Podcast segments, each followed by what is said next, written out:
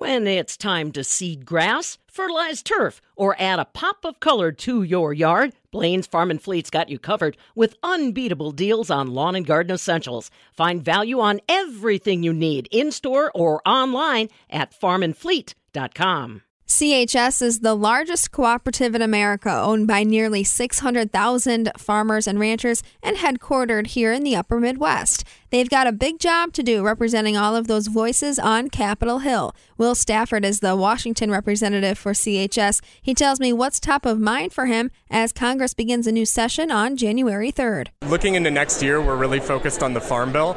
Trade policy is going to be big as well. And we're always looking at what else we can do to better represent our farmer owners and our company.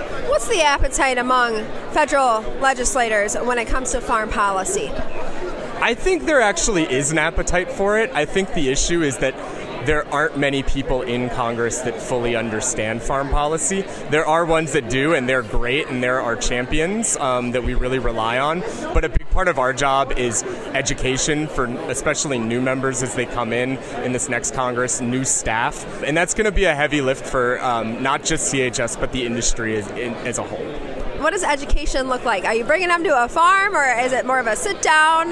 Yep, bringing them to farms is actually part of it. I know a lot of groups, including CHS, does that. We bring them to owners' farms, we bring them to facilities in their district. Um, but sitting down with their staff, explaining what a co-op is, even things as basic as that, explaining things that are important to our to our owners, like crop insurance, um, which is generally the number one concern we hear about in the next farm bill, is protecting crop insurance. Um, even explaining things that to your everyday farmer might seem pretty elementary, not necessarily is to some 25 year old working up in Congress. You mentioned crop insurance being a top issue for farmers in the region that you cover. What else have you been hearing from the ground up about the top issues they're facing that they want addressed in 2023? So in 2023, we are due to get a reauthorization of the current farm bill that is up every five years. So that needs to get done by September of 2023 or extended. So there's a lot of talk with ag groups in DC about what that might look like, people getting their priorities together. Like I said, crop insurance is always a big one, making sure that, that the farm safety net, those ARC and PLC programs that farmers use, making sure that those are working adequately in today's economic environment is another one we hear a lot about. Input costs, trade, I think will play um, big in the Farm Bill. And then I think the conservation title is another one that we're going to hear about as well. Carbon, sustainability, um, anything that has to do with climate is going to be something that's talked a lot about. And I'm sure that has a lot to do with the current administration, right? There's a big focus on climate smart initiatives. Do you see it as pro farmer, or are you trying to get like the incentives for farmers? Just walk me through what, what that environment looks like. Yeah, sure. So USDA recently has been very focused on, on grants for for farmers and, and other entities um, to help adopt what they're calling climate smart ag practices. And So a lot of that is cover crops, no-till, things like that. It's much more incentive based so far, which we would be supportive of. And I will say USDA has done, in my opinion, a good job of reaching out to farm groups and making sure that stakeholders have been part of that process. So as long as that stays incentive based and not as a regulatory burden on farmers, um, you know, I think that's something that we would be supportive of. For us, the big ones are, like I said, incentive based, voluntary, equitable across across crops and regions, and doesn't penalize farmers who have already adopted these practices already. And so far, like I said, I think USDA has actually done a pretty good job of doing that, and and they've shown that they're willing to work with their stakeholders. And I don't see any reason for that to change in the next two years, but we will always be there to talk to them and work with them and represent our farmers. I want to talk trade with you because that hasn't been a primary focus for the administration since he started. It was more of focusing on domestic issues. So, how are you pushing? How is CHS pushing for more trade negotiations, more export opportunities?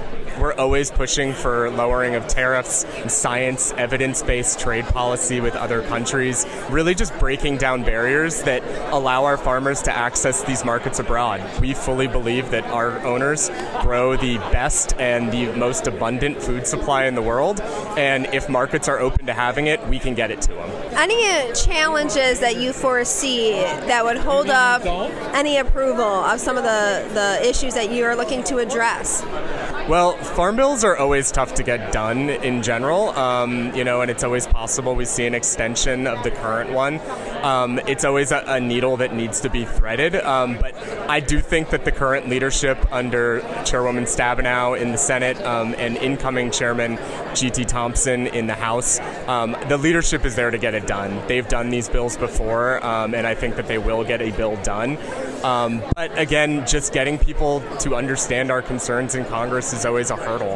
Um, we every election we're seeing less and less rural representation in Congress, um, and we're seeing members that have never voted on farm policy before. So just getting them to understand what um, the concerns of farmers are and why that impacts their constituents as well um, is is definitely a hurdle. But I think it's one that our industry is up for. What else should Wisconsin farmers know about what's happening in DC and how to have a voice? I think the most important thing that I would say to Wisconsin farmers is if you're a member of your local co-op or if you're CHS owner um, or a member of uh, trade associations, for example, corn growers, dairy groups, things like that, work with us or work with your associations to get in touch with your new members and call them and meet their staff. Um, staff are always willing to talk to their constituents and hear what the issues that they're facing are. And you know, if we want to be heard, we need to uh, we need to be loud. So uh, the number one thing I would say is as we move into this new Congress, just don't be shy. Um, you're the expert in your field, literally,